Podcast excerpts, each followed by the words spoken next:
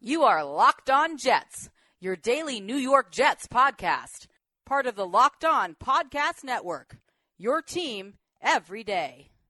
Welcome to the Locked On Jets podcast. It's Friday, December 7th, 2018. I'm your host, John B. from GangGreenNation.com. iTunes and Spotify are two ways you can subscribe to this podcast. We'll deliver it to your device each day.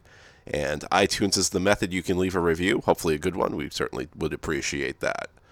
Well, it's week 14 of the NFL season here in 2018. The Jets are making their annual visit to Orchard Park, New York to take on the Buffalo Bills.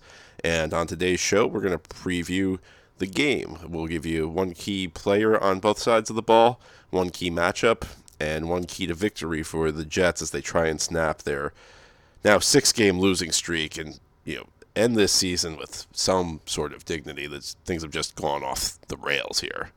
Um, you know, I told you last week uh, that week 13 always leaves kind of a negative note in my mind because back when I was in college, that's when I was studying for exams. So that was a very stressful weekend where I was pretty much at the library the full time.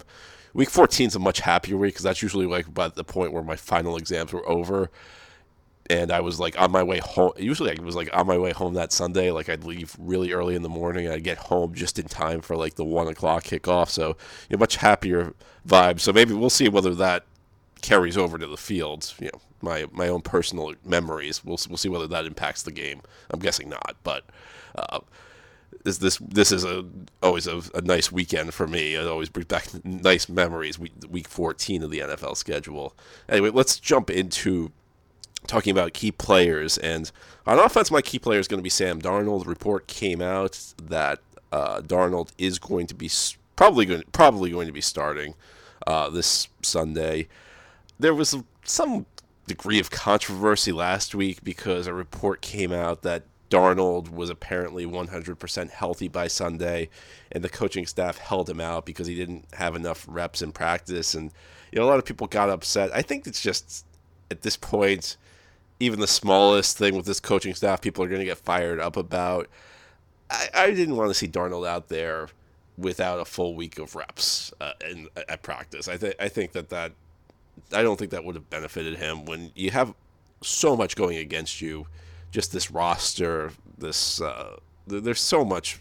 Darnold faces so much adversity on a given Sunday as a rookie quarterback because of what the Jets have put around him.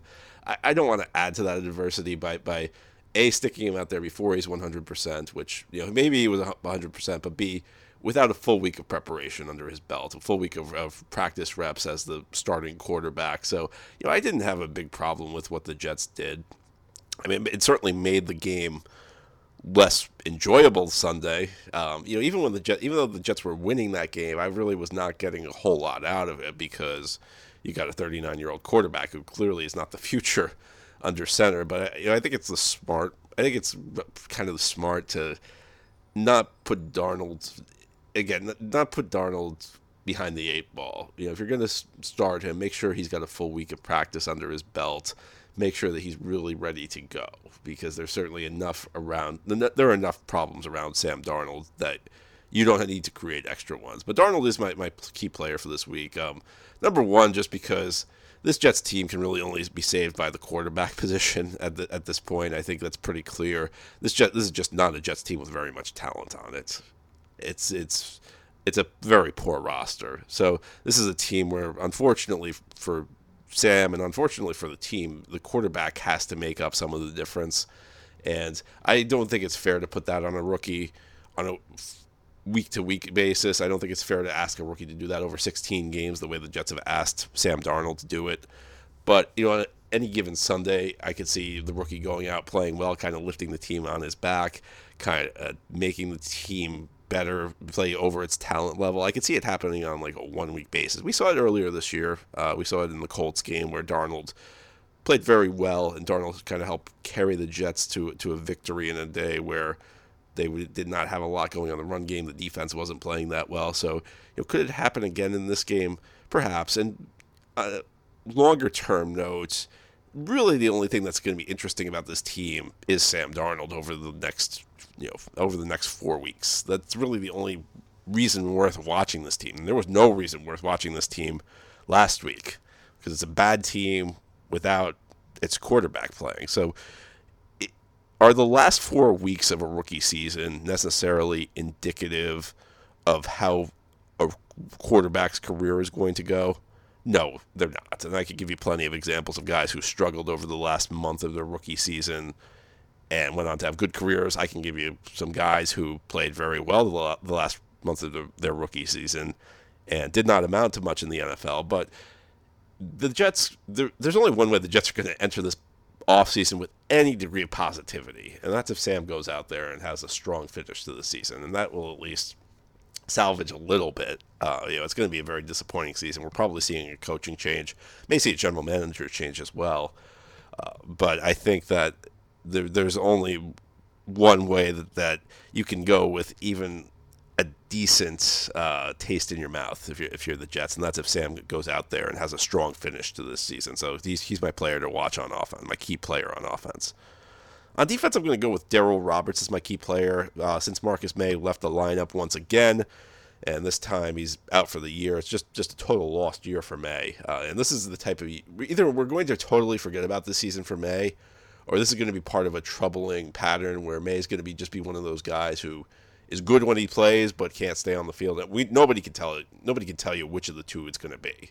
Like nobody really knows. Is Maye going to be one of these injury-prone guys, or is this just kind of a lost season for him? Over the last few weeks, Roberts has taken Maye's spot, and I'm go- I'm going to presume that he's going to keep that that job. He's going to continue to play safety, and uh, you know I've you've heard I made my feelings on this quite clear the other on the on the show the other day that you know I've certainly seems like a misevaluation to me to have Roberts out there because he did not play well against the Titans. He was there were at least two instances where he busted a coverage in the secondary and the Titans only took advantage of one of them because Marcus Mariota was playing very erratic football. But if you keep doing it the way Roberts kept doing it, you're eventually going to get burned. Roberts was eventually burned.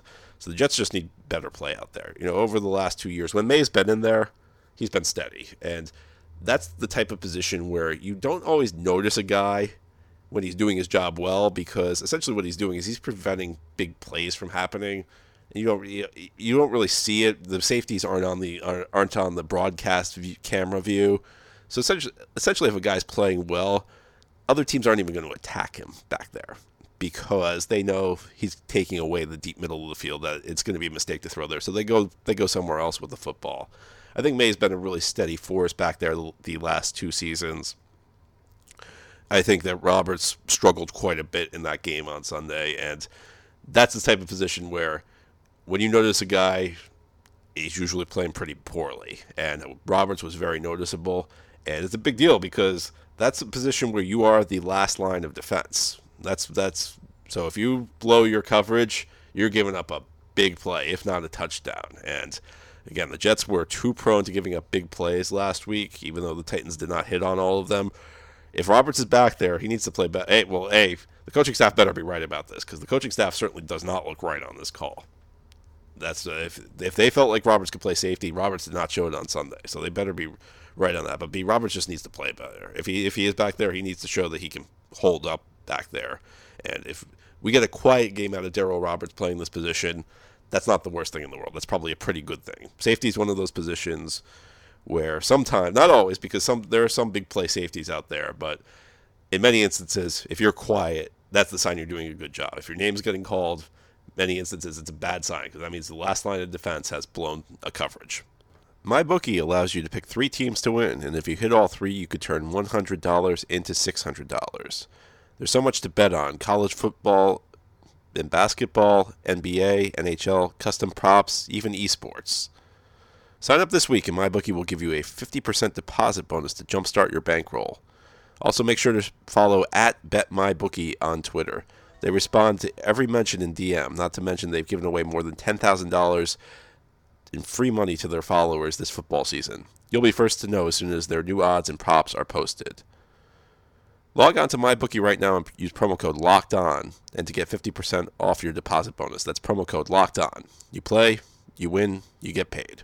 It's week 14 of the NFL season. Jets against Bills Sunday in Buffalo we're looking at key matchups now on offense and defense And on offense, my key matchup is going to be Kelvin Beachum against Jerry Hughes. I think the reasonings for this are pretty. Whenever you got have the left tackle against an edge rusher, I think the, the reason is pretty obvious. Edge rushers can destroy the game.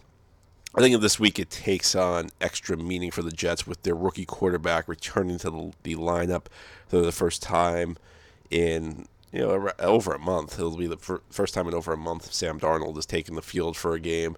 So when you got that rookie returning to the lineup, you want to do everything. You, you want to do this anyway with a rookie, but you want to make sure you're doing everything in your power to make his life as easy as possible. So that means keeping pass rushers out of his face. So that's where that's really where Beachum's job comes in. For Beachum, it's been kind of an up and down year. This is essentially year two of the Kelvin Beachum stopgap experience for the Jets. I think that over the course of the offseason, this is a position that the Jets are really going to need to figure out long term. They need they're, they're going to need to find somebody who they can pair with Darnold for the next decade or so and have confidence that their rookie quarterback's blind side is not going to be exposed to big hits. And uh, that you know the reason left tackles get paid more than everybody else is that when the quarterback drops drops back, most quarterbacks are ready. He can't see the pass rusher from that side. On the right, you know, on the right side, he at least has a viewpoint. He at least has a vantage of how the pass rush is coming. There's no such scenario on the left side, so that's why the left tackle gets so much money. It's why the left left tackle position is considered so important. That's the Jets have had Beachum there the last two years there's been some good, there's been some bad. But the Jets will need Beachum to play one of his better games on Sunday because they just like you don't want to you don't want to re-welcome your rookie quarterback to the lineup by having him take a ton of big hits. And that's you know that's the reason the Jets lost Darnold in the first place was he just took too many big hits. Uh, you know they, they were just getting him they were getting him crushed. That's that offensive line. So there, there, needs to be better play on the offensive line. Everybody needs to take responsibility for that.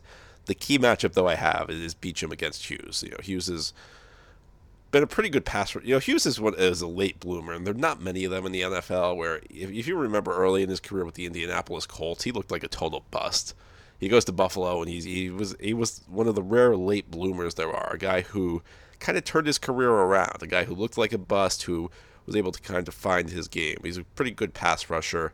So he's the guy. He's the guy I have my eye on. This is a good Bill. You know, this is not a bad Bills defense. This is a Bills defense that's uh, got some talent on it. But that's the that's the matchup I have on my eye on this Sunday.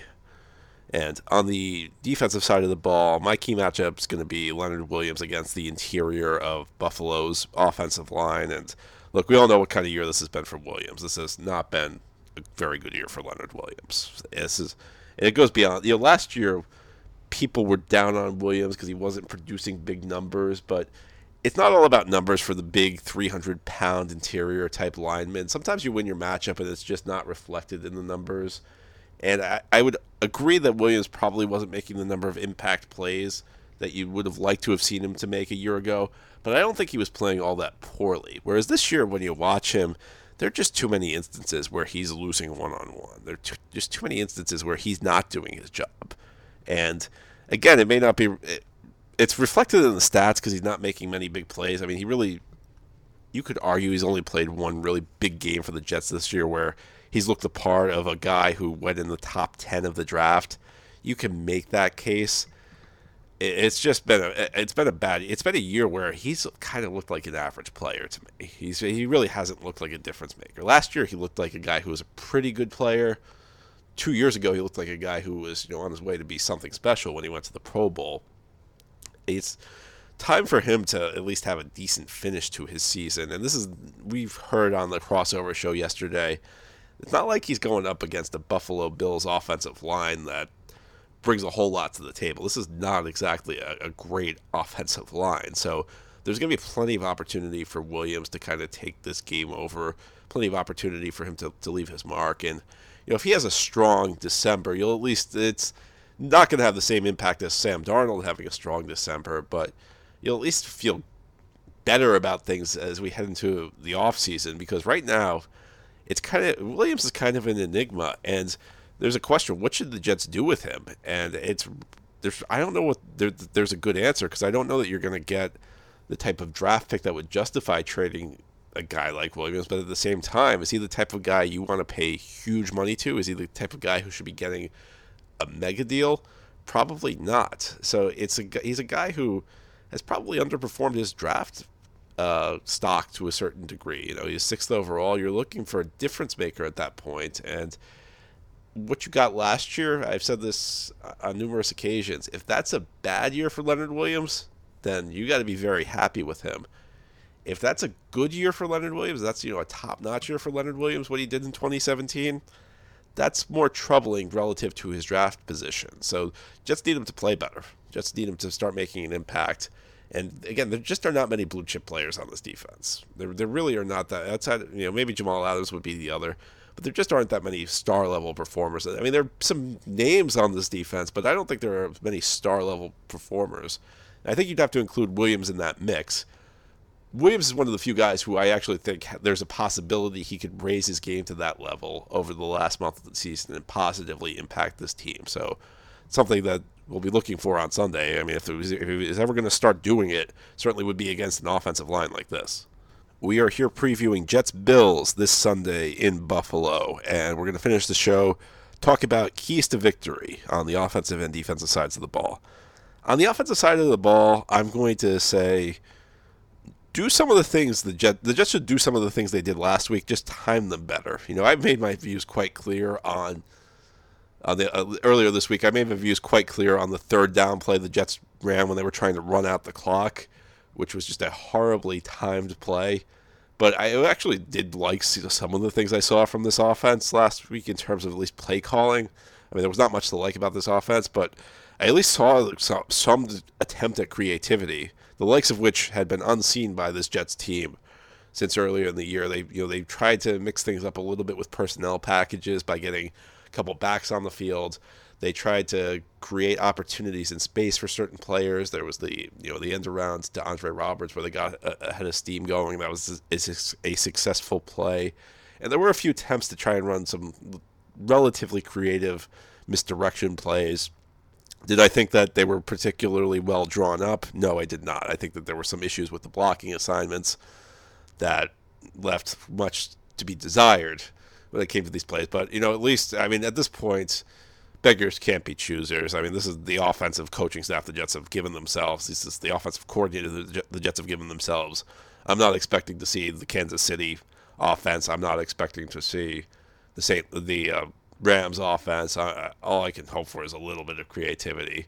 And again, the Jets don't have much talent on this offensive unit, so they need to try and just manufacture offense any way they can through design. So at least there was some attempt last week. I mean, it was, it was were these great attempts? No, but at least we saw something. So, you know, try and mix things up a little bit again this week. Just time it a little better. Don't run long developing east-west plays when the other team's loaded up, when every defender is within like six yards of the line of scrimmage, and you know you're trying to run out the clock. You know, trying to find a better time for that play if you want to run that play because there's at least some, you know, you at least want to see some creativity. You at least want to see some attempt to try and manufacture something.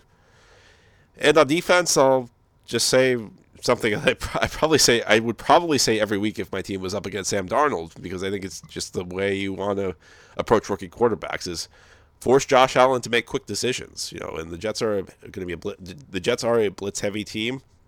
Their team is very aggressive. So essentially, what, that's what you want to do is you want to force Allen to get the ball out quickly. You want to attack him from all different angles. You want to try and get his head spinning, show him looks he hasn't seen before.